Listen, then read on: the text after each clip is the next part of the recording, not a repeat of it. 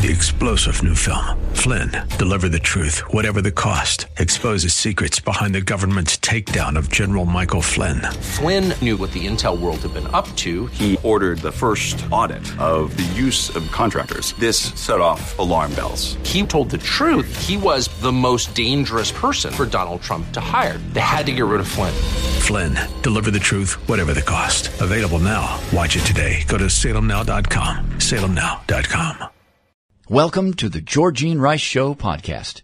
This program was originally broadcast live on 93.9 KPDQ. We hope you enjoy the show. Well, good afternoon and welcome to the Wednesday edition of the Georgene Rice Show. Chris Williams is engineering, James Blend producing. Today we'll hear from Alex McFarland, co-author of 100 Bible Questions and Answers in the second hour of today's program. We'll also review a column written by CNN that warns of rapture anxiety maybe we really shouldn't talk about the return of Jesus because it's traumatizing people. That's coming up later in the second hour of today's program. First, we'll take a look at some of the day's headlines. There is something of a media meltdown. Reporters and pundits are sounding the alarm as Elon Musk closes the deal to buy Twitter. Be afraid. Be actually afraid, they say. So we're supposed to be, to, let me just review what we're supposed to be afraid of in case you missed something. Uh, you're supposed to be terrified of Republicans in general, MAGA Republicans in particular, Elon Musk, pro life Americans, Christians, parents who care about their kids, and the list goes on. Well, anticipating pain at the pump, analysts warn Americans to brace for rising gas prices. In an agency crackdown exclusive, a GOP senator has introduced a bill designed to block the Internal Revenue Service overreach following the recent agency expansion as hundreds and hundreds of new agents will flood the IRS. Losing his grip on power, Putin's military mobilization could prove to be a major blunder. Well, I think most of us would already acknowledge that it is, but it may actually be a costly major blunder. We'll keep following the story. The Treasury Department's new Racial Equity Committee wants to center race in all of its policy. I remember as a youngster when just the opposite was the goal. In a rare appearance, former President George W. Bush is expected to attend an upcoming fundraiser, an event for Colorado Republican Senate candidate uh, Joe O'Dea in mid-October. The fundraiser, which will take place in Dallas, comes after O'Dea posted big numbers in the recent July-September quarter, reporting $3 million in fundraising. Of the funds, 1 million included a personal loan from O'Dea himself. Senator John Cornyn, a Republican out of Texas, is also expected to attend the event. But the big news, the former president, you don't see or hear much from him. He'll be in attendance. Well, the Supreme Court is poised to uphold Alabama's GOP friendly congressional map. The court's conservative majority appeared ready on Tuesday to uphold Alabama's uh, uh, congressional map in an important voting rights case that could uh, provide uh, major implications in the 2024 race and beyond. In a tense, nearly two hour oral argument, the state argued it was taking a race neutral approach in creating voting boundaries and that it should not be forced to sort voters by race. But the Biden administration and civil rights groups told the justices not to weaken enforcement of a key provision in the landmark Voting Rights Act. The state's redistricting plan is being challenged after the redrawn map continued having just one of its seven congressional districts where um, racial minorities form a majority of the voters, even though statewide there is a 27% black population. Cultural radicalism. One House candidate says Democrats don't know or understand the Hispanic community. And on Kamala Harris, the vice president, after the storm, Pete Buttigieg blames politics for the vice president's claim that Hurricane Ian relief will be based on equity. Of course, she's the one that imposed the political uh, view on the subject. Offering no comment, the president is being slammed for complaining about the media shouting questions that he is expected to answer. Imagine that. Well, police, prosecutors, and prisons say urban crime could hobble Democrats in the midterms. And finally, falling Wall Street firms are uh, warning the U.S. housing market is headed for a major slowdown. As mentioned, Elon Musk is moving forward with the Twitter buyout at original price of $54.20 per share. He revived his bid for Twitter Inc. at the original offer price. Uh, potentially avoiding a courtroom fight over one of the most contentious acquisitions in recent history. Musk made the proposal in a letter to Twitter, according to people familiar with the matter. Shares in Twitter climbed as much as 18% on the news, and trading has since been halted. Benny Johnson says Elon Musk reportedly makes a proposal to proceed with the to uh, uh, with the deal to buy Twitter at 5420. Trading of uh, Twitter shares halted. Well, Uncle Sam's most ridiculous spending. Well, government watchdog organizations American Transparency has compiled a jaw-dropping list of just what Uncle Sam has been spending your hard-earned dollars on. The report, Where's the Pork? Mapping Waste, Fraud, Corruption, and Taxpayer Abuse was written by the nonprofit CEO uh, and its chair, Thomas Smith. Well, here are a few of the bigger boondoggles that cost roughly $282 billion in 2021.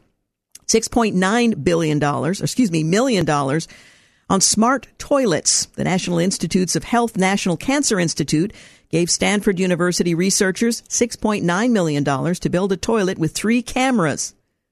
Okay, what's wrong with this picture? I don't want a camera in my toilet. A toilet with three cameras, including one that identifies the user's backside. That's putting it delicately. The toilet monitors flow and uh, other excrement uh, for disease, including cancer.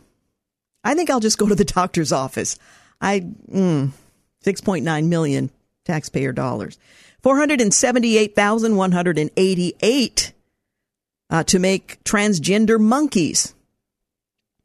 And do they get consent in, in, anyway, an NIH grant for researchers to inject hormones into male monkeys to make them female, which uh, with the goal of uncovering how female hormone therapy can affect HIV's susceptibility and the outcome of immune interventions in transgender women. 478,188. 465,339 to study gambling. The study uh, gambling addiction, the NIH tapped Reed College right here in Portland to create a self-contained miniature economy for pigeons that were given tokens to accumulate, spend, and gamble. That's going to come in handy.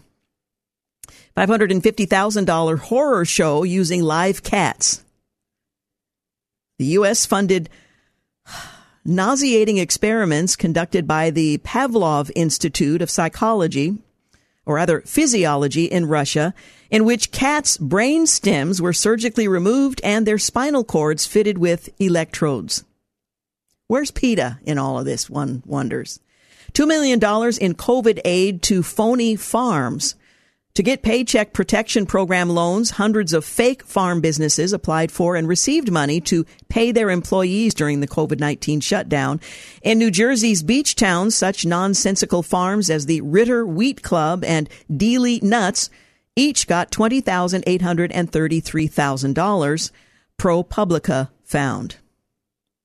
$300,000 to find out if recycling is manly. We'll tell you more about that when we return. Is recycling manly?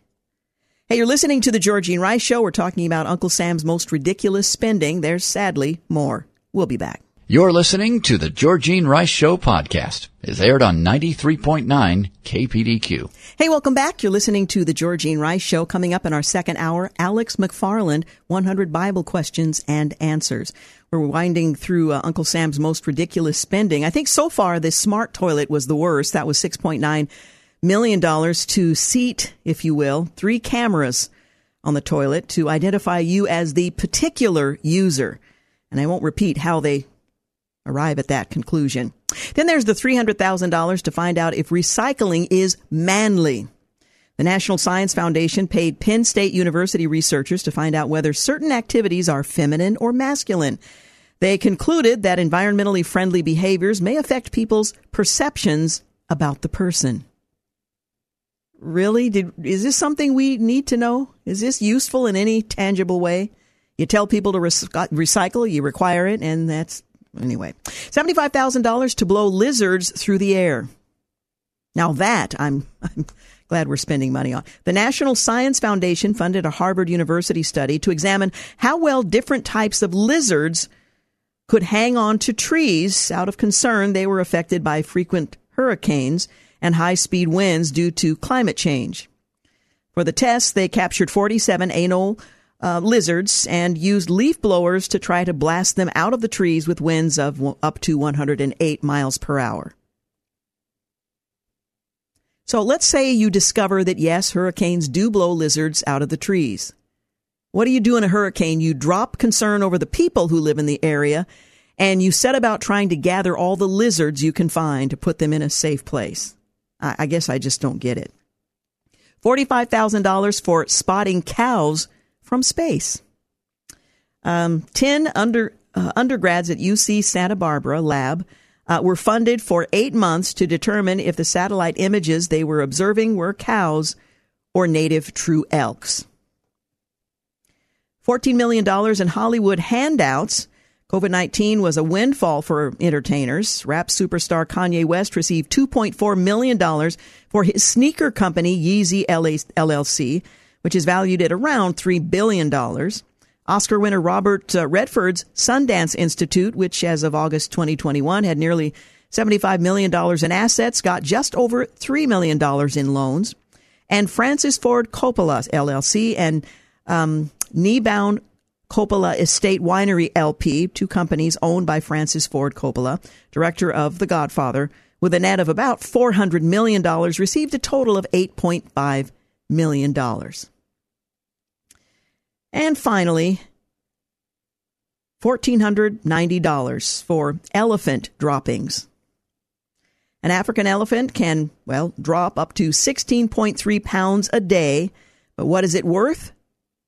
To find that out, a study called Hydrodynamics of Defecation measured the size and shape of said droppings from 43 animal species. It was funded with $1,490 from 556,584 National Science Foundation grant. Researchers even made uh, videos of beasts um, as they were producing their droppings. Uh, so that they could understand the physics of their movements. What they needed was that toilet that has the camera in it. Excuse me, the three cameras. That's what they needed here. Your tax dollars at work. Well, in other news, President Biden is working on a governmental model of woke policy for private companies. The administration is working uh, on a national strategy for establishing diversity, equity, and inclusion policies for the government that officials hope can be used as a template for companies and other organizations throughout the country. The Office of Personnel Management last week convened the first meeting of the Chief Diversity Officers Executive Council, a group that includes diversity officers from several federal agencies. The Council will work to implement and sustain a government wide plan for encouraging policies that support diversity, equity, inclusion, and accessibility in government hiring and employment. However, the OPM also said it wants to ensure the government is our country's model of excellence when it comes to implementing DEIA policies.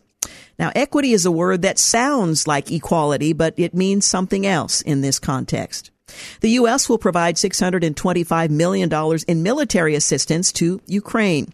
The Associated Press reports the U.S. announced plans on Tuesday to provide an additional 625 million in aid, a package that includes additional advanced rocket systems credited with helping the country's military gain momentum in its war with Russia.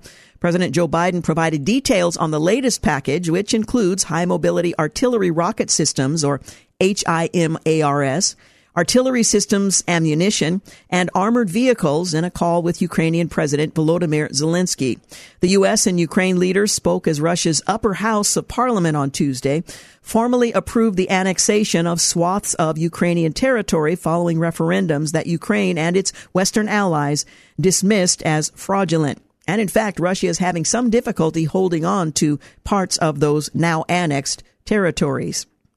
The Hill weighs in. The U.S. has committed now um, committed more than $17.5 billion in aid to Ukraine since the beginning of the Biden administration, including 16.8 billion since Russia invaded Ukraine on the 24th of February, Secretary of State Anthony Blinken said. Saudi Arabia is planning to raise oil prices to aid Russia, which will likely prompt U.S. countermeasures. Well, Saudi Arabia is seeking to raise oil prices at a crucial meeting in Vienna in a move set to anger the U.S. and help Russia.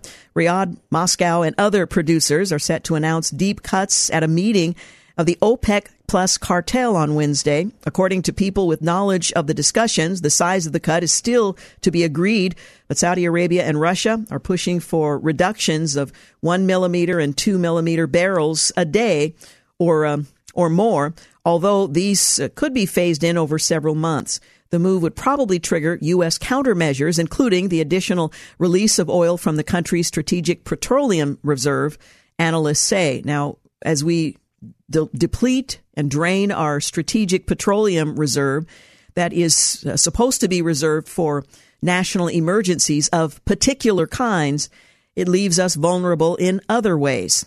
Well, the New York Times says experts question just how much OPEC Plus will actually cut. Only two of the 23 countries in the group, Saudi Arabia and the United Arab Emirates, are able to meet their current quotas. Energy experts say whatever OPEC Plus announces, it will probably translate into a supply reduction of roughly 500,000 barrels a day, or about 0.5% of global supply. New Hampshire sent 164 National Guard members to help bolster the southern border. The New York Post reports that New Hampshire is deploying two National Guard units to the southern border. This is weeks after 50 migrants were flown to nearby Martha's Vineyard by Florida Governor Ron DeSantis to highlight border issues. Governor Chris Sununu, a Republican like DeSantis, announced that 164 members of the state's National Guard would be deployed to Texas for a year, where they'll assist Customs and Border Protection in securing the border. And perhaps that will prevent Martha, Stu- Martha Stewart, Martha's Vineyard from having to deal with um, these migrants they say they have great compassion for.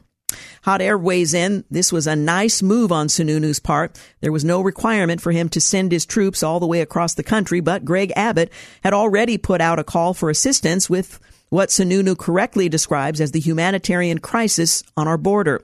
Those who have been paying attention will likely note that none of the blue state governors who've been complaining about migrants being sent to their uh, larger cities have stepped forward to help with the problem in this fashion.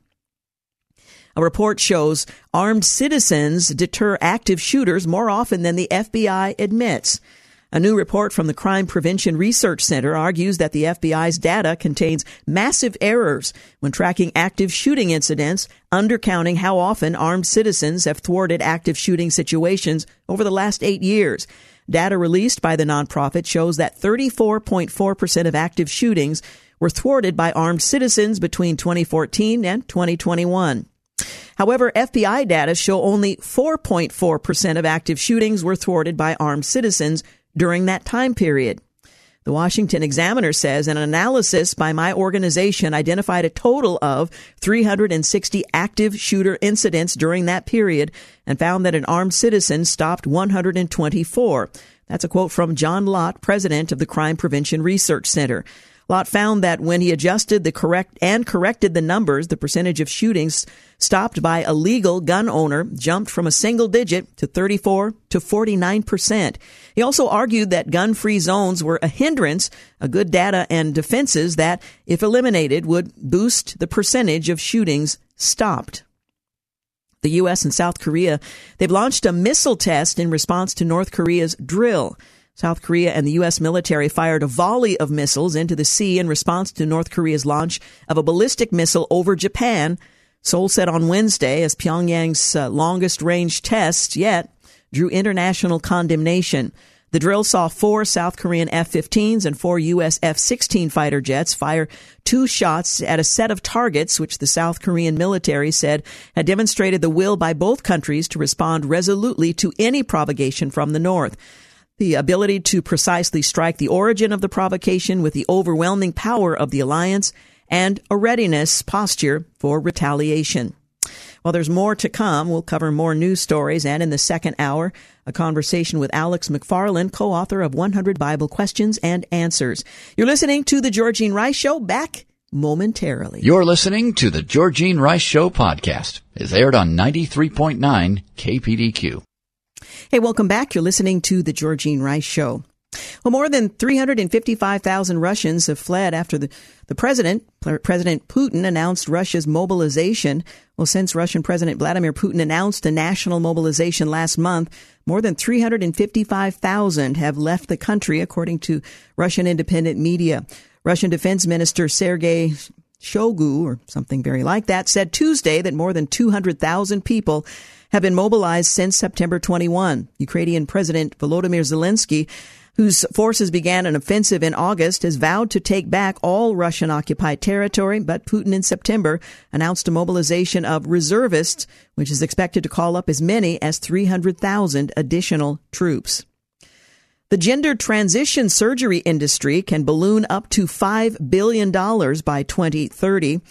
The U.S. sex reassignment surgery market size was valued at U.S. dollars $1.9 billion in 2021 and is expected to expand at a compound annual growth rate of 11.23% from 2022 to 2030. The rising um, incidences of gender dysphoria and the increasing number of people opting for gender confirmation surgery are expected to boost the growth during the forecast period. Now, interestingly, you're not allowed to speak against it, suggest it might not be a good idea, that there's another approach. Uh, that's no longer permitted broadly. So there's no uh, there's no deterrence.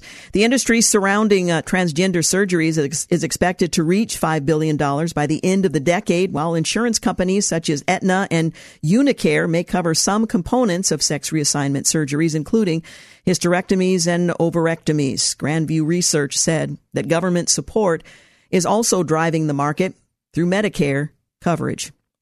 The new HBO Max Scooby Doo movie depicts Velma as a lesbian. Of course, because a sexually ambitious teenager in children's entertainment is so, I don't know, last week. Well, the children's show will appear on Cartoon Network. NBC says the creators of the new Scooby Doo movie have finally depicted Velma as a lesbian on screen after years of speculation about the beloved character's sexuality. Now, who was speculating about her sexuality? Oh, I'm guessing nobody, unless they lived in Hollywood. But no definitive portrayals of her as queer in the popular cartoon franchise. Velma crushes on another female character, a costume designer named Coco Diablo in the Halloween special um, that was released online Tuesday and will debut on the Cartoon Network later this month. The company isn't the only one to increase uh, visibility in children's entertainment of late. Earlier this year, Disney's um, Reimagine Tomorrow announced a push for 50% of regular recurring characters across the Disney universe will come from underrepresented groups. The national debt has topped $31 trillion for the first time in our nation's history. The national debt was officially uh, surpassed the 31 trillion. Much of the recent debt came from the government's response to the COVID pandemic as Wild new spending in Washington increased the rate of debt accumulation. By the end of 2020, federal government spending added $3.1 trillion to the debt and an additional 2.8 trillion was added in 2021. By the end of this year, government spending is projected to add an additional $1 trillion to the national debt, much of it thanks to uh, uh, the president's enormously named, erroneously named Inflation Reduction Act.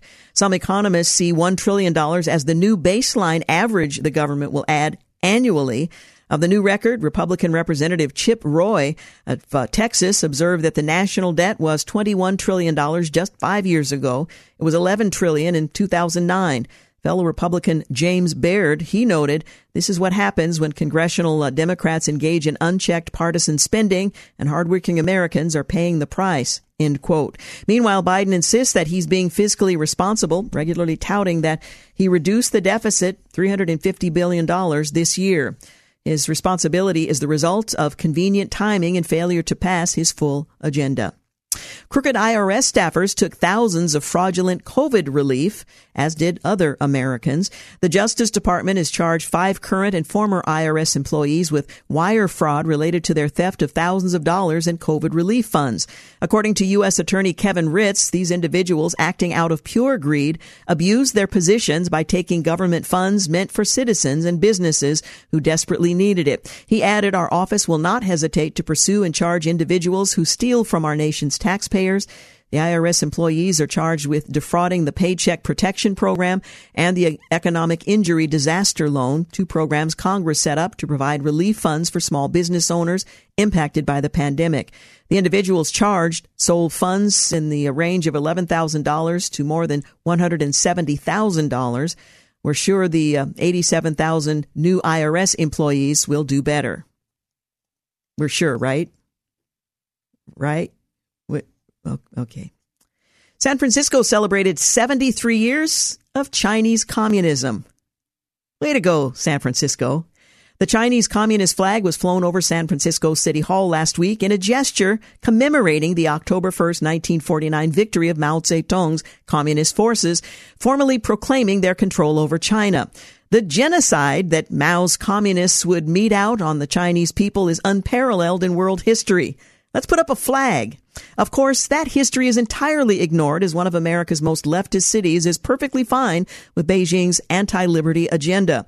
And this practice is nothing new. Back in 2014, San Francisco's then mayor explained why City Hall flew the communist China flag. San Francisco, as well as California, has very strong ties to China, and those ties have seemingly only grown despite continued examples of China's inhumane treatment of minority groups like the Uyghurs, which last year the U.S. State Department declared a genocide. This is a contemporary genocide.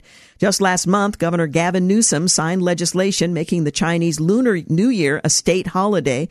In doing so, he proclaimed recognizing this day as a state holiday acknowledges the diversity and cultural significance Asian Americans bring to California and provides an opportunity for all Californians to participate in the significance of the Lunar New Year. Beijing praised Newsom's actions, yet last year Newsom renamed Columbus Day Indigenous Peoples Day because of woke activists blaming the Italian explorer, explorer rather, for unleashing uh, colonialism and death onto the Native Americans. So Native Americans don't really care so much about that. On the other hand, I should say we care about that. On the other hand, Uyghurs, not so much. OPEC is weighing, OPEC Plus is weighing a large oil cutback. Florida faces a grim reality. Hurricane Ian will prove to be the deadliest storm in the state since 1935. John Fetterman cast the lone vote in the failed bid to free a man convicted of first degree murder of a high schooler. Planned Parenthood pimps puberty blockers in a cartoon aimed at kids, and transgender surgery is poised to become a $5 billion industry. A lawsuit challenging Florida's parental rights and education law has been tossed by a federal judge, and DHS released unvaccinated Afghans while threatening to fire unvaccinated Border Patrol agents. Massachusetts colleges plans to um, to enforce a mask mandate indefinitely, and Vladimir Putin formally signed the annexation of four Ukrainian regions as losses mount. Well, on this day in history, 1921, the World Series is carried on radio for the first time in Newark, New Jersey. Station WJZ relays a telephoned play-by-play account of the first game from the Polo Grounds. Although the New York Yankees win the opener 3 to 0 and New York Giants would win the series 5 games to 3. 1947, President Harry S. Truman delivers the first televised White House address as he speaks on the world food crisis. 1953, Earl Warren is sworn in as the 14th Chief Justice of the United States, succeeding Fred Vinson. 1958, racially desegregated Clinton High School in Clinton, Tennessee is mostly leveled by an early morning bombing. 1983, Solidarity founder Lech Walesa is named winner of the Nobel Peace Prize. 1984, the Space Shuttle Challenger blasts off from the Kennedy Space Center on an eight day mission. The crew includes Kathryn Sullivan, who becomes the first American woman to walk in space, and Marc Garneau, the first Canadian astronaut. 1988, Democrat Lloyd Bentsen, he lambastes Republican Dan Quayle during their vice presidential debate, saying, Senator, I served with Jack Kennedy. I knew Jack Kennedy. Jack Kennedy was my friend. Senator, you're no Jack Kennedy. 1989, a jury in Charlotte, North Carolina convicts former PTL evangelist Jim Bakker of using his television show to defraud followers. 2001, tabloid photo editor Robert Stevens dies from inhaled anthrax, the first of a series of anthrax cases in Florida, New York, New Jersey, and Washington. 2005, defying the White House, senators vote 90 to 9 to approve an amendment sponsored by Senator John McCain that would prohibit the use of cruel, inhumane, or degrading treatment or punishment against anyone in U.S. government custody. 2011, Apple Finder founder rather, Steve Jobs, 56, dies in Palo Alto, California. 2017, a Hollywood executive, Harvey Weinstein, announces that he's taking a leave of absence from his company after a New York Times article details decades of sexual harassment against women. 2018, Republican Senator Susan Collins of Maine and Democrat Joe Manchin of West Virginia, they announced that they would vote to confirm Brett Kavanaugh to the Supreme Court, all but assuring that Kavanaugh would be confirmed. And finally, in 2018, the government reports that the unemployment rate fell in September to 3.7%, the lowest since 1969, reflecting a healthy economy driven by strong consumer and business spending. Hey, you're listening to the Georgene Rice Show. Quick break and yeah, we'll be back. You're listening to the Georgene Rice Show podcast. It's aired on 93.9 KPDQ. Hey, we're back. You're listening to the Georgene Rice Show. Want to remind you, tomorrow is Bring Your Bible to School Day. Um, tomorrow, October 6th, is, uh, is Bring Your Bible to School Day. It's a nationwide student led movement to encourage others with hope that we have in Christ and to celebrate our religious freedoms. The event empowers Christian students of all ages to speak God's grace and truth into the culture around them. Your child can post about it and win a live, or actually live your faith package. Post a photo and you could uh, be one of five lucky winners. Go to kpdq.com. and Look for the Focus on the Family page for all the important details. That's coming up tomorrow. Bring your Bible to school day. Well, in what is shaping up to be an uh, action packed term at the U.S. Supreme Court, the justices upped the ante on Tuesday by granting review of another banner case, Gonzalez versus Google. Well, the case centers on interpretation of a law that's plagued social media users, especially conservatives, for some time by allowing tech giants to ban, promote, alter, or recommend content based on the user's point of view. Well, the law is the Communications Decency Act of 1996, Section 230, C1 of the Act, which bears the long title Protection for Good Samaritan Blocking and Screening of Offensive Material. It shields publishers, uh, like big tech platforms from civil liability for hosting offensive content created by others. It says no provider or users of an interactive computer service shall be treated as the publisher or speaker of any information provided by another information content provider End quote.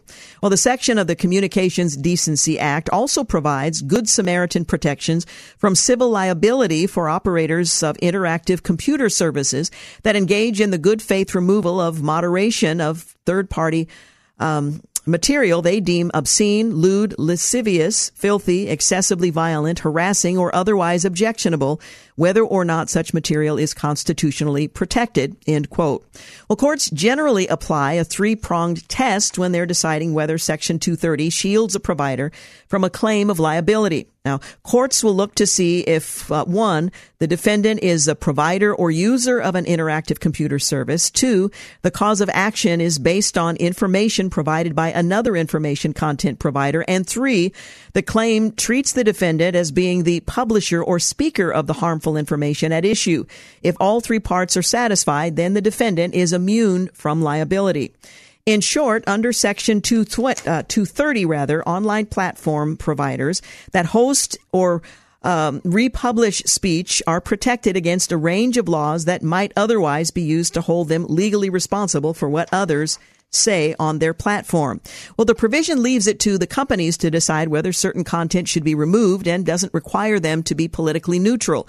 So good faith removal or moderation of third party materials has an increasing uh, measure protected the notoriously left wing big tech cabal, allowing it to adjust content as it wishes. Curiously, the content adjustment only seems to work against content from one perspective. Well, the censorship of conservative voices by big tech uh, is well documented. Some on Capitol Hill have gone so far as to claim that big tech practically owns the government, a claim that seems increasingly well founded considering the government's documented efforts to control messaging during both the pandemic and on politically inconvenient stories. But until Gonzalez, no vehicle presented the appropriate opportunity to consider the question on Section 230's application, which is not to say this big tech first uh, run at the Supreme Court. Well, as recently as 2020, the court turned away the petitioners uh, who also came to the court asking for clarification on the parameters of Section 230 in the case called uh, Malwarebytes Inc.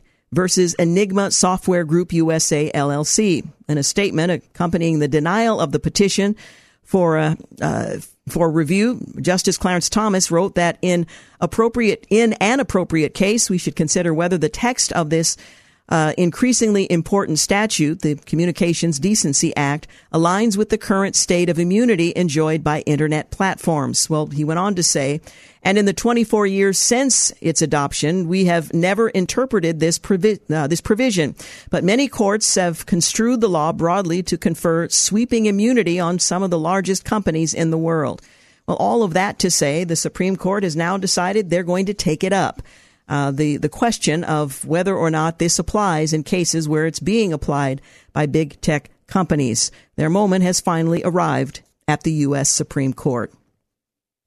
Well, speaking of the Supreme Court, when the uh, when SCOTUS overturned Roe v. Wade and its Dobbs v. Jackson Women's Health Organization decision this summer, abortion didn't become illegal in the United States. The court simply ruled, rightly from my perspective, that there is no right to an abortion in the U.S. Constitution.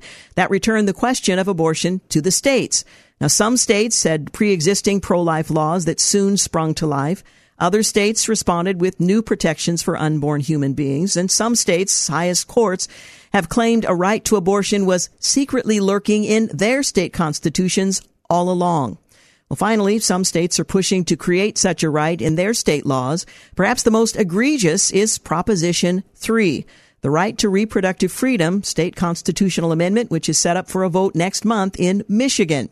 Prop 3 would enshrine abortion as an absolute right in state law there.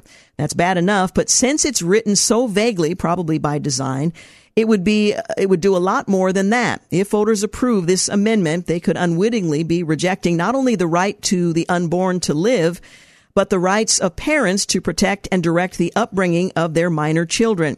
Well, the first concern, the rights of parents, comes from Proposition 3's use of the term individual. It means that anyone, including a minor, could have a right to abortion, birth control, or other reproductive surgeries like the removal of healthy breasts, all without the knowledge or consent of a parent. Well, what happens if a young girl is the victim of abuse? Under this law, the abuser um, or scared boyfriend, also an individual, could badger her into having an abortion. The parents would thus lose the chance to intervene or prosecute. Beyond abortion, the amendment would provide access to birth control and cross sex hormones. Parents across the U.S. are fighting teachers and administrators who socially transition their sons or daughters uh, and do so secretly without their knowledge or consent. And in some states, schools are the uh, essentially the mouth of the pipeline that uh, leads to gender clinics and cross sex hormones, again, administered without parents' consent. Well, parents are best equipped to protect and care for their children's well being. Uh, they have both the right and the responsibility to do so, and Proposition 3 would take that right away and leave it up to the minors uh, or the influence of other adult gender ideologues, or for that matter, other minors who just make the decision. We'll follow Michigan's Prop 3. Uh, this radical amendment that goes beyond Roe versus Wade fails to protect minors or the rights of parents to be involved in the well-being and medical care of their children. This is the slippery slope we are currently on. You're listening to the Georgene Rice Show. We've got news and traffic here at the top of the hour. In the second hour, we'll hear from Alex McFarland, co-author of 100 Bible Questions and Answers, and we'll take a look at an, uh, a piece on CNN warning of rapture anxiety. And we're not talking about people who are moved emotionally. We're talking about the return of Christ. That's coming up next. You're listening to the Georgene Rice Show podcast. It's aired on 93.9 KPDQ. Well, welcome back. You're listening to the second hour of the Georgene Rice Show. Coming up in our next couple of segments, Alex McFarland, co-author of 100 Bible Questions and Answers. We'll also take a look at a CNN article suggesting that um, thoughts of and s- conversations about the rapture are creating a trauma that should be taken seriously. We'll get into that later in the program. Want to give you an invitation. Pathways Clinics Fall Banquet Gala is coming up this Tuesday, October 11th. And we'd like to invite you to join me at the uh, Pathways uh, to Hope Fall Banquet Gala to benefit Pathways Clinic Tuesday night with special guest speaker Governor Mike Huckabee. For 28 years, Pathway has provided loving care and support to help people make life affirming decisions. You can enjoy an evening of fun, fellowship, fundraising to support this worthy ministry and great food as well. You can get all the important details and reserve your spot at kpdq.com. That's Pathways Clinics Fall Banquet Gala this Tuesday, October 11th. Well, Republicans on the House Foreign Affairs Committee sent a letter to Special Presidential Envoy for Climate John Kerry over reports his office is effectively outsourcing American foreign policy making to left wing environmental groups. Well, House Foreign Affairs Committee ranking member Michael McCaul out of Texas led the letter with the GOP members of his committee following uh, that the green groups were consulted and given a key role in crafting U.S. foreign policy. Now, the reports based on internal State Department emails showed outside non-governmental organizations acting as an apparent middleman in key global climate policy talks. We need to know the extent to which the special envoy, John Kerry, is farming his work out to progressive environmentalists, which could be a violation of federal law, McCaul wrote in the letter and in a statement on Friday as well. In the letter, the lawmakers pointed to the report suggesting that your office is effectively outsourcing official policy making functions of the U.S. government to progressive environmentalist groups and or utilizing them in an unlawful advisory capacity. As has been publicly reported, groups have demanded that the State Department elevate climate change above all national security, great power competition, and human rights considerations to the top of all foreign policy decisions, the Republicans wrote. They have also advised the department that anyone with a history of blocking climate action must be disqualified from senior international appointments, McCaul and his fellow GOP members continued. Well, in August, Fox News Digital reported that Kerry's office had consulted with multiple left-wing environmentalist groups on multiple occasions since the president took office in January of 21. Immediately upon taking office, Biden appointed Kerry to be the nation's first special presidential envoy for climate. It's a high level State Department position that grants him a position on the White House National Security Council.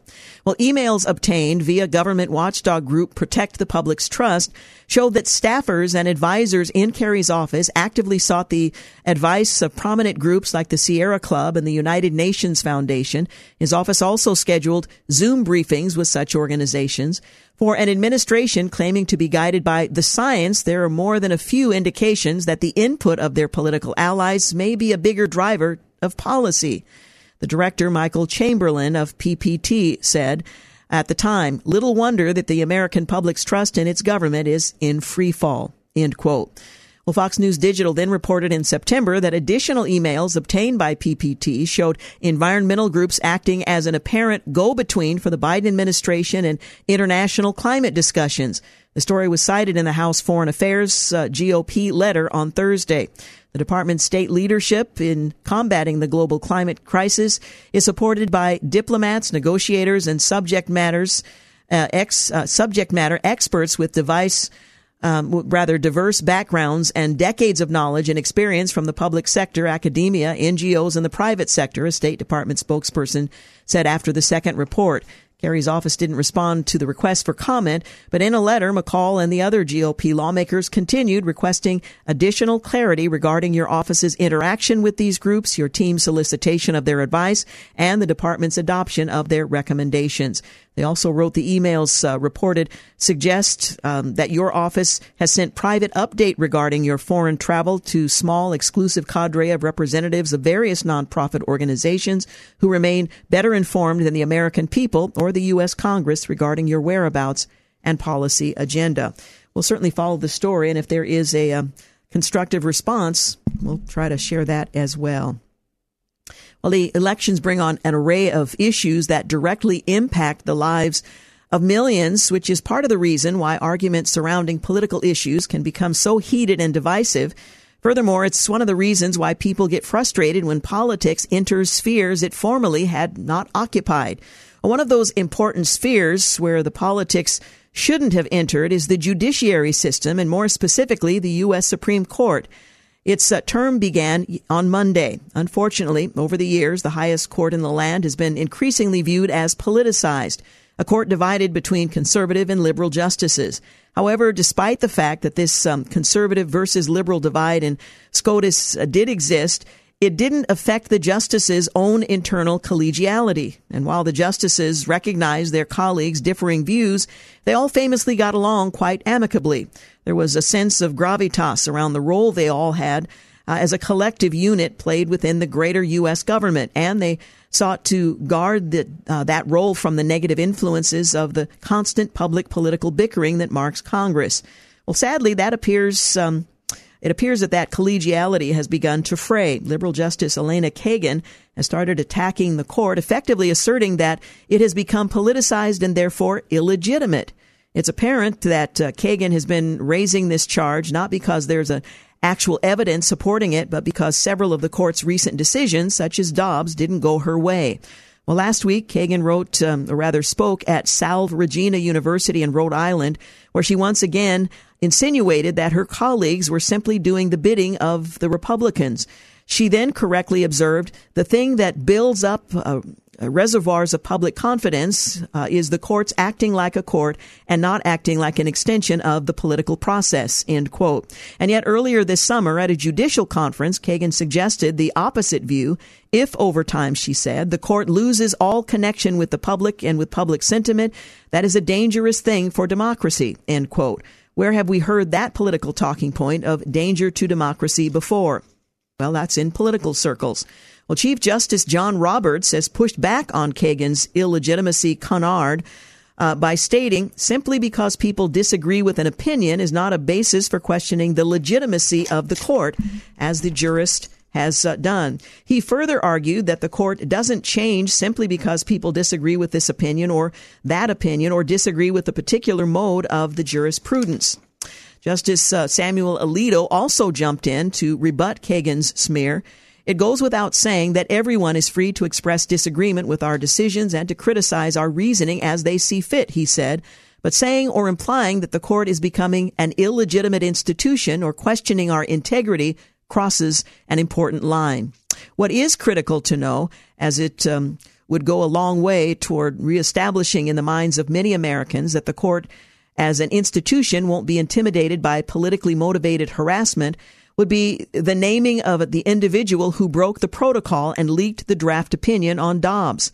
If justice is to be served, that individual needs to be exposed and held accountable. Ignoring it will only serve to create a precedent, pave the way for future leaks and further erosion of America's confidence in the Supreme Court that does, in fact, hold a legitimate role. Well, I'm not going to have time for that story, so I'm just going to I'm just going to miss it. Well, a Cornell professor is targeted for uh, criticizing Black Lives Matter. Professor William Jacobson has taught at Cornell University, the law school, for over a dozen years. But this hasn't inoculated him from the uh, cancel culture mob. An Ivy League biology professor has sounded the alarm on how critical race theory curricula is erasing the meaning and even existence of objective truth from classrooms and teaching a generation of students to treat the truth fast and loose. We're supposed to be training people like biologists that will become doctors to make us healthier, mechanical engineers that will build bridges or skyscrapers. Associate professor at Cornell University School of Integrative Plant Science, Randy Wayne, said in an interview. And if uh, they are trained on a foundation that there is no truth, nobody wants to be operated on by such a surgeon or drive over a bridge made by such an engineer. And I'm afraid that's just where the universities are going. Well, there's more to be said, but no time to share it, so we'll return to that on another occasion. Coming up, a conversation with Alex McFarland. He's the co-author of 100 Bible Questions and Answered.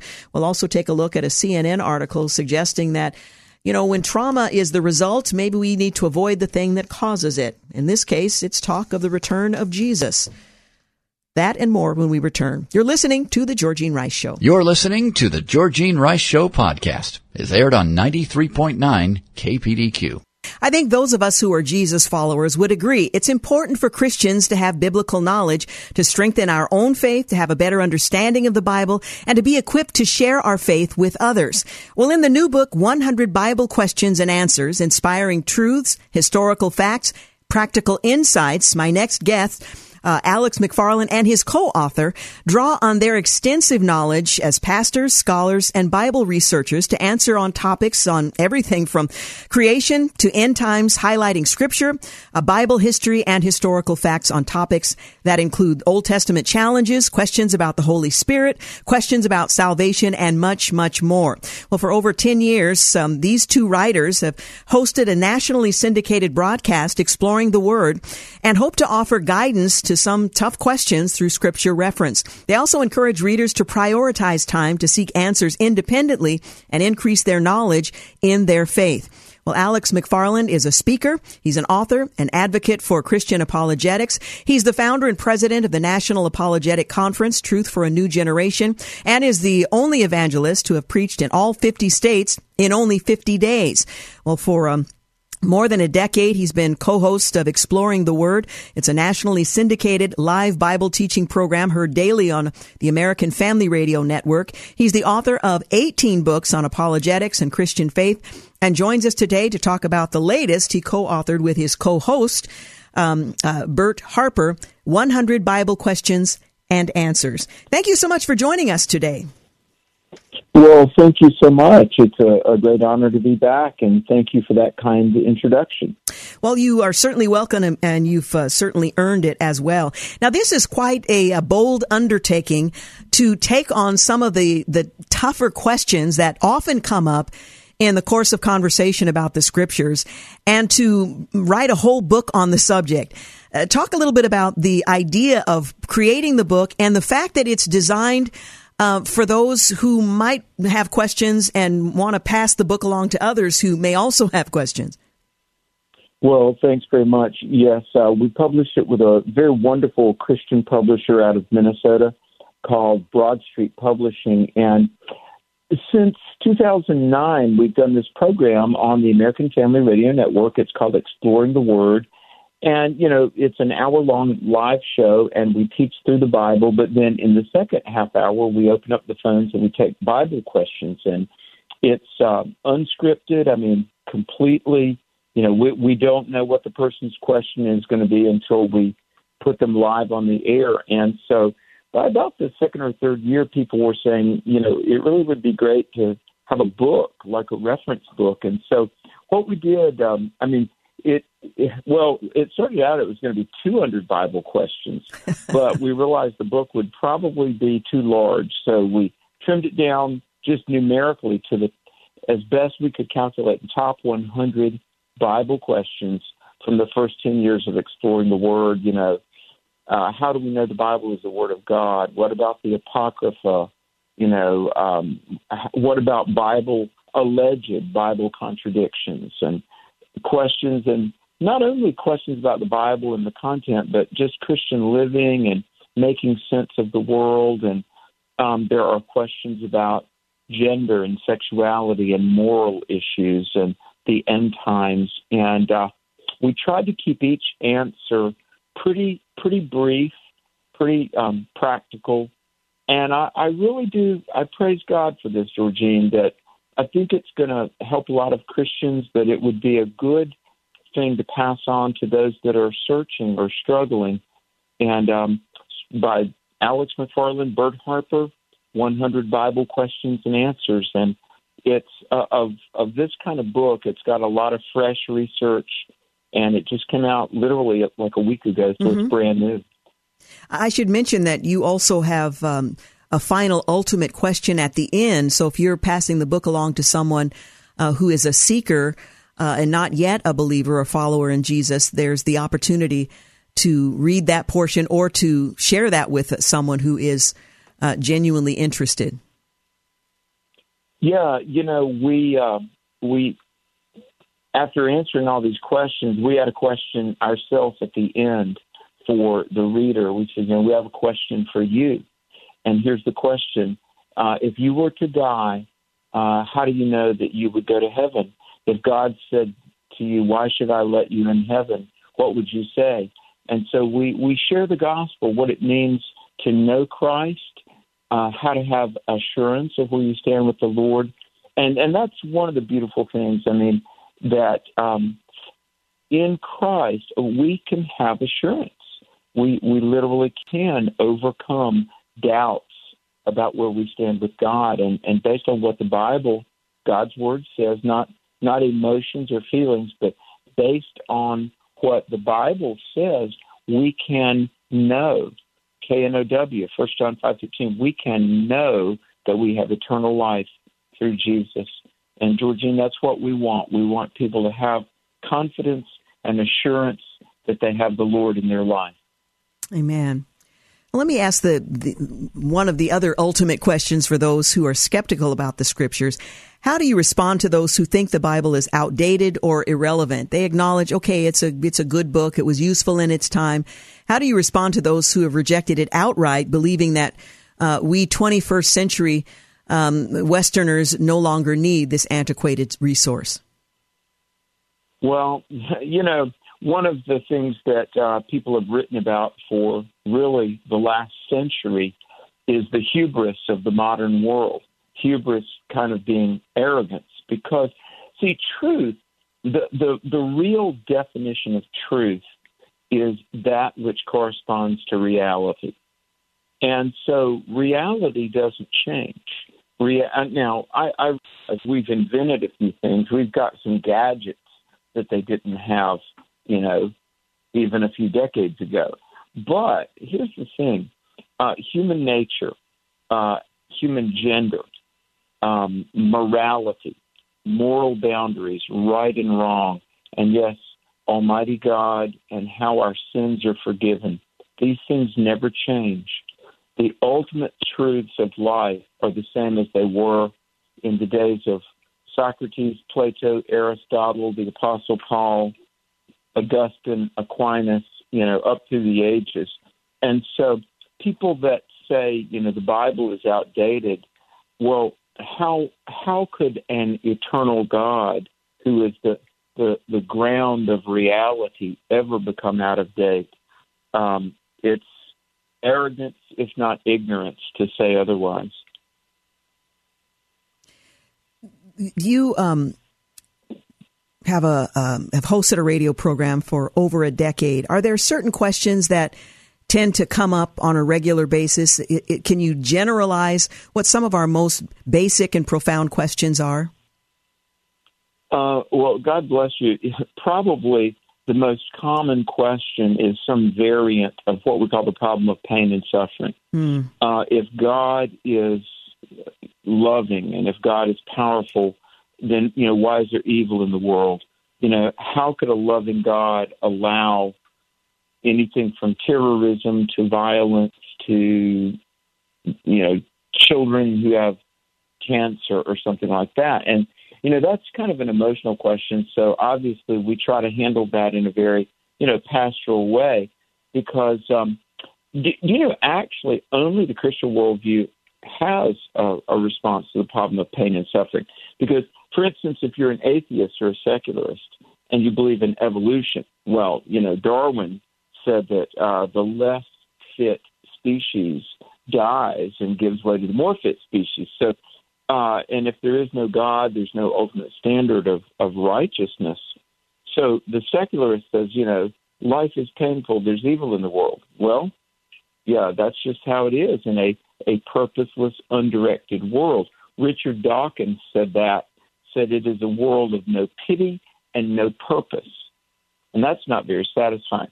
But then Eastern religion says, well, you know, there's the yin and the yang and everything's entwined in this cosmic dance of good and evil. And so we say, okay, when there's sadness and there's tragedy, that's just how things are. But Christianity alone, Christianity does not deny the reality of evil. Says, yeah, there's sin.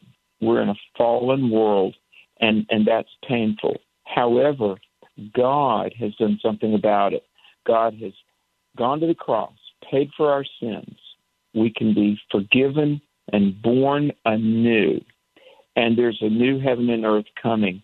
And so while, yeah, this world can be challenging and painful, un- really only Christianity with a risen Savior and an empty tomb has has an answer. We're talking. But that's probably the most frequently asked question. Some variation of why is there pain and suffering in the world? Yeah, yeah. We're talking with Alex McFarland. He, along with his co author, Bert Harper, authored 100 Bible Questions and Answers. It's a, an excellent resource. I think we encourage our own hearts when we um, are reassured the scriptures address these subjects and how uh, we can think about um, some of the more controversial things. We're prepared to address questions that others might have. A great resource to have in your library and certainly the church library as well. We're going to take a quick break, but we'll continue our conversation in a moment. You're listening to The Georgene Rice Show. You're listening to The Georgene Rice Show podcast. It's aired on 93.9 KPDQ.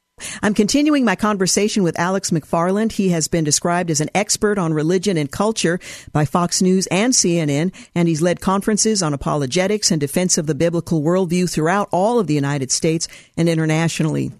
He and his wife make their home in North Carolina. Excuse me. And his co-author, Bert Harper, served as a local uh, church pastor for 38 years. Now, describe for our listeners some of the seg- sections that are in your book. Oh, thanks very much. And again, Georgene, thanks for having me on. I just have such a great respect for what you do, and you're uh, a veteran broadcaster and uh, presenter of truth, and I really appreciate the chance to be on with you. I appreciate uh, your encouragement. Thank you. Absolutely. Yeah. Um, well, you know, there are a lot of Bible uh, challenges. You know, the Bible is the Word of God. I, I firmly believe that, and uh, I believe that the Bible is a supernatural book. But um, while there are no verified contradictions, there are challenging passages, and we, we talk about what some of those passages are, you know, in Old and New Testaments. And then there, there's a section on questions about God. You know, how do we really know what God is like? And uh, it's funny you were asking about common questions. Interestingly, we have a fair amount of like younger listeners to our radio show, like middle schoolers and even elementary hmm. schoolers.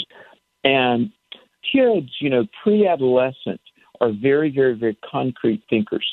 And one of the questions we get a lot from children is is this if God made everything, who made God? Hmm. And so we, we address that in the book and we talk about worldview. And um, we are in a battle of worldviews for our culture now. And we talk about questions about Jesus, questions about salvation, moral questions, questions about gender and sexuality and Christian living, and uh, how do I find a good church, and um, what should the churches be on things like uh, abortion or even things like cremation. And then there's a section on what we call eschatology, which is prophecy and end times, things like that. So um, a hundred. You know, it, it's interesting.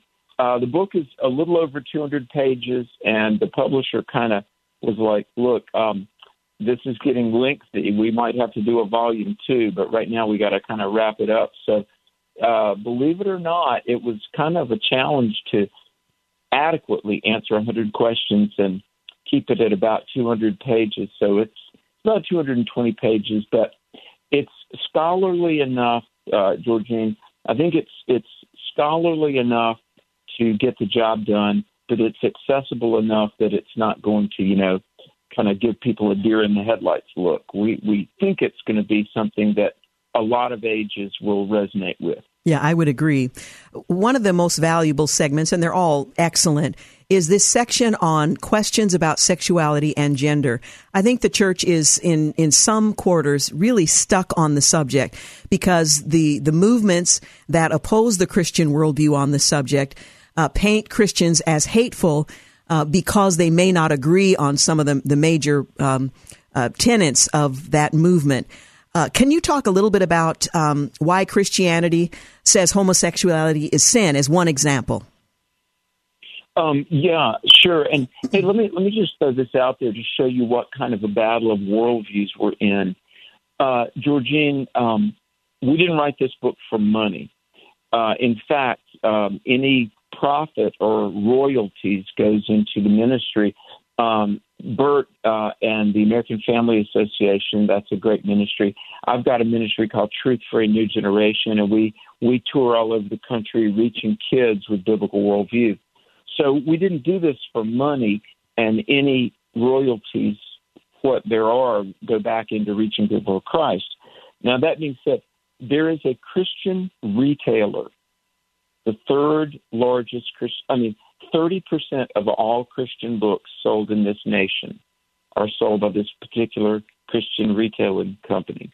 They called us, they said, look, if you'll remove any question about homosexuality or transgenderism, replace it with anything, just don't touch homosexuality or transgenderism, we'll buy 10,000 copies. Hmm. That essentially would have been 5,000 for myself, 5,000 for Bert Harper.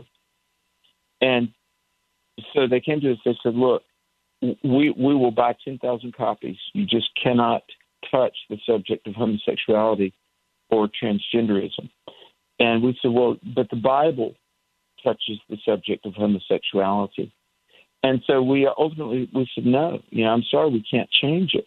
Now we we love people. We try to be very gentle and pastoral, but the Bible talks about certain things that God says are sin. It's not because God is a bad guy, not because God is a bully, but God wants us to be saved. And the fact, Georgene, and we talk about it, and, and I know because when I was in graduate school at Liberty University, uh, doing my master's degree, I minored at the graduate level in developmental psychology. And we had a professor from UCLA Medical School. Of course, I've, I've, you know, read endless amounts of sociologists, psychologists, medical, mental health professionals, and I've written literally hundreds of articles, both pop level and uh, academic level. And see, here's the reality same sex attraction and gender confusion, both of these are means of dealing with pain, pain or abuse, um, emotional abuse, verbal abuse, sexual abuse, sexual assault. So the culture is pressuring the church right now to mainstream homosexual behavior, but in reality, homosexuality is is not God's design. It's not what the human body was made for, but it's it's birthed out of abuse. And if I'm going to do what my Lord says and love my neighbor, why would I encourage abuse? Why would I encourage something that will uh, further destroy the the body, the mind, and the soul? And so, while I think the way we handle questions about homosexuality is true to the Word of God and very pastoral and empathetic, at the same time, Georgina, I've, got to say that the, the church must not cave on what God says about sexual truth. And just just like the the you know, 30% of all Christian books are sold by this one particular retailer that, you know, dangled a, a sale. Hey, please, you know, throw in the towel and cave, and we'll buy 10,000 books. And we said, look, we're not going to do that. Um, if I never sell another book in my life, I'm not going to betray what the Word of God says. And that's the challenge for all of us. Um, in order to be popular, in order to uh, avoid the attention that sometimes comes from speaking what the scriptures have to say in love and in, in the right way, but staying true to what the scriptures teach can be a challenge for us. And rather than shrink back, we need to make sure we know what the scriptures say and ask that the, the, the Holy Spirit will give us the wisdom and how to discuss issues that may be painful uh, to others. Our time is is up, but I just highly recommend to our listeners today 100 Bible questions and answers. It's very approachable. You'll find it very useful and I think help us all to articulate and think through what the Bible teaches on some of the challenging issues of our day. And I so appreciate you and your co-author for taking the time to pen the book to help all of us do better to represent Christ and extend his love out into our respective communities. Thank you so much. God bless you, Georgene. Thank you. God bless you as well. By the way, the book is published by um, Broad Street Publishing and currently available. It's about a week old. You're listening to the Georgene Rice Show podcast. It's aired on 93.9 KPDQ. Hey, welcome back. You're listening to the final segment of the Georgene Rice Show. I read an interesting article on the Christian Post. Uh, it has to do with CNN that's warning against rapture anxiety, and it claims that ex Christians are struggling with trauma over end times teaching. Now, where are they going with this? Well, you need to get rid of end times teaching because it's traumatizing people. Now, interestingly enough, environmentalism and the catastrophe that's just looming around the corner, that's okay. But the certainty of Christ's return, I say from a Christian perspective, you really shouldn't talk about it. Well, here's what the article said. Could teaching what's described in the Bible as a blessed hope actually be a source of anxiety and trauma? Well, an article published by CNN, this was on Tuesday, with a headline For some Christians, rapture anxiety can take a lifetime to heal, depicts the eschatological doctrine of the imminent return of Jesus Christ for his church as a chronic problem. Now, this is really fascinating to me. The article also describes the teaching as recognized by some faith experts and mental health professionals as a type of religious trauma.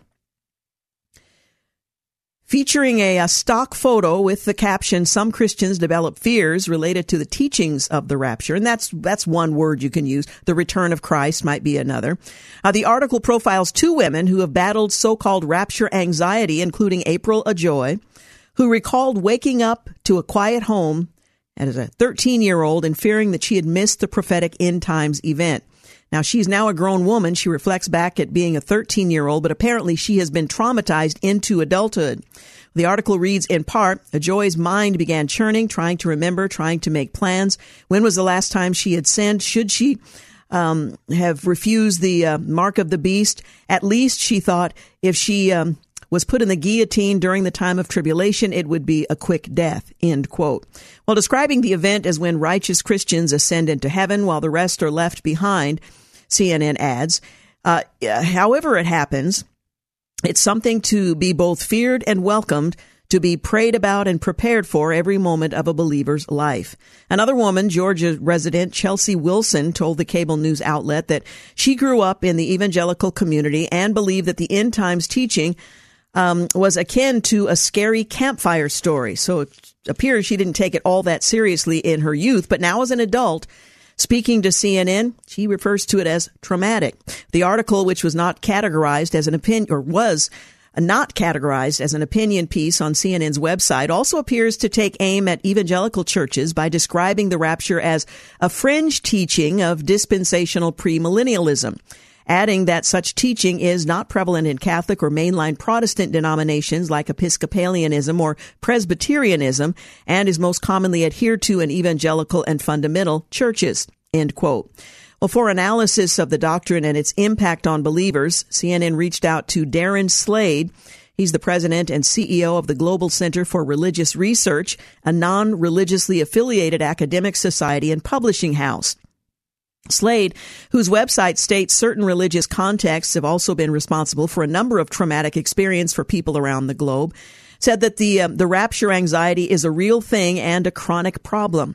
This is a new area of study, but in general, our research has revealed that religious trauma leads to an increase of anxiety, depression, paranoia, and even some OCD like behaviors. I need to say this uh, prayer of salvation so many times. I need to confess my sins so often he was also quoted as saying in the article.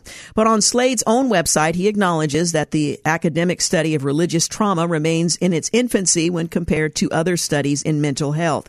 Sadly, this means that there is no actual empirical data to support what we have seen and experienced and the tens of thousands, he goes on to say in a statement that religious trauma exists and is chronic problem within many religions. So he's broadened it out beyond just the belief in the rapture, which is an eschatological perspective on how um, events prior to the return of Christ will unfold. Some believe in the rapture, some post millennialists, some are amillennialists. So there are lots of different perspectives. But what the article is getting at is if you're a religious person, if you grew up in the context in a religious home, certain kinds of religious homes, then you are being traumatized by religion. And where do you go with that moving forward? Well, the idea is you just eliminate the threat. Now, the word uh, rapture is used in this um, uh, this article, and it's a reference to 1 Thessalonians 4.17 that's often used, uh, cited as a proof text by rapture proponents. Um, they point to verses such as Titus 2.13, where the Apostle Paul describes the blessed hope of Christians everywhere as the appearing of the glory of the great God and Savior Jesus Christ. Now, whether or not you believe in a traumatic rapture, there is a return of Christ and there is trauma for those who are unbelievers. Now, interesting to me is the fact that these adult former believers uh, do not uh, embrace the truth of Scripture any longer, and yet they're traumatized by that particular thing as if it were true. Well, the article goes on. While certainty, uh, certainly a topic of rigorous debate among theologians and other Christian thinkers, can the rapture, which essentially teaches that Jesus will remove Christians from the world prior to what will be the most uh, strenuous period in human history, actually be a source of trauma? Keep in mind, the rapture isn't embraced by all of Christendom. Christian uh, author Todd Hampson was uh, asked to weigh in. He says, I think it's taken out of context or taught to young kids without the full context of what Jesus promised. What our hope is as believers, it can be a little scary. He said suggestions such as CNN's statement that the rapture teachings didn't emerge until the 1800s are flat out false, pointing to early Christian documents showing all Christians are awaiting what they believe was the imminent return of the Lord. In addition to the passages cited by CNN, Hampson uh, pointed to Jesus' promised to receive his disciples to himself upon his return in the 14th chapter of the Gospel of John.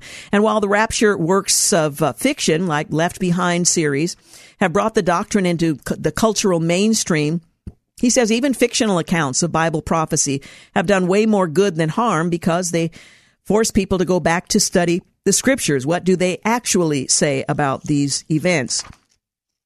Well, God says what uh, what He means and means what He says. Hampson goes on to say, if you come to Scripture with a belief that is inspired by God and He puts it together, then every word is intentional. Well, the question that CNN raises is whether or not this kind of communication, this kind of language or belief should be permitted moving forward. And it raises interesting questions about the challenge of uh, discussion or thought of the return of Christ, whether you are post, pre, ah, uh, millennial, or if you uh, believe in a rapture and people will not have to endure the hardship that the scripture describes. Uh, it's rather interesting that CNN decided to take it up as a form of communication that is traumatizing. And in our culture today, trauma is to be eliminated at all costs, unless, of course, that trauma is being imposed by certain acceptable practices like climate hysteria, that kind of hysteria and trauma, that's okay. Or abortion, the thought of not being able to terminate the lives of your own children, that's traumatic, and that um, that uh, is uh, is a form of of trauma. Uh, that has to be eliminated by allowing the death of a child. In any event, I found it rather interesting that CNN decided to take the matter up, and I will follow with interest to see whether or not their uh, suggestion is uh, that this kind of theology that discussions of the return of Christ should simply not be permitted, particularly among young people who might be traumatized and those who um, become ex followers of Jesus who suggest that they are struggling with trauma over end times teaching. Rather interesting. Well, I think we're out of time. Is that right? Yeah, Chris says we're out of time. Uh, tomorrow on the program, I'm looking forward to a conversation with Dennis Prager. His latest book in the series, the Rational Bible series, uh, is going to focus on Deuteronomy. The book won't be released until next week, but we'll talk with him about this latest edition in that series. So I hope you'll join us. In the meantime, I want to thank Chris Williams for engineering, James Blend for producing, and thank you for making the Georgene Rice Show part of your day. Have a great night. Thanks for listening to the Georgene Rice Show podcast. If you'd like to download a podcast of the show or would like more information on today's guests, please visit the show at kpdq.com or on Facebook. Follow the show on Twitter at GRice Show and like us on Facebook. And join us live every weekday at 4 for more critical thinking for critical times on 93.9 KPDQ. Three star general Michael J. Flynn, head of the Pentagon Intelligence Agency, knew all the government's dirty secrets. He was one of the most respected generals in the military. Flynn knew what the intel world had been up to, he understood its funding. He ordered the first audit of the use of contractors. This set off alarm bells.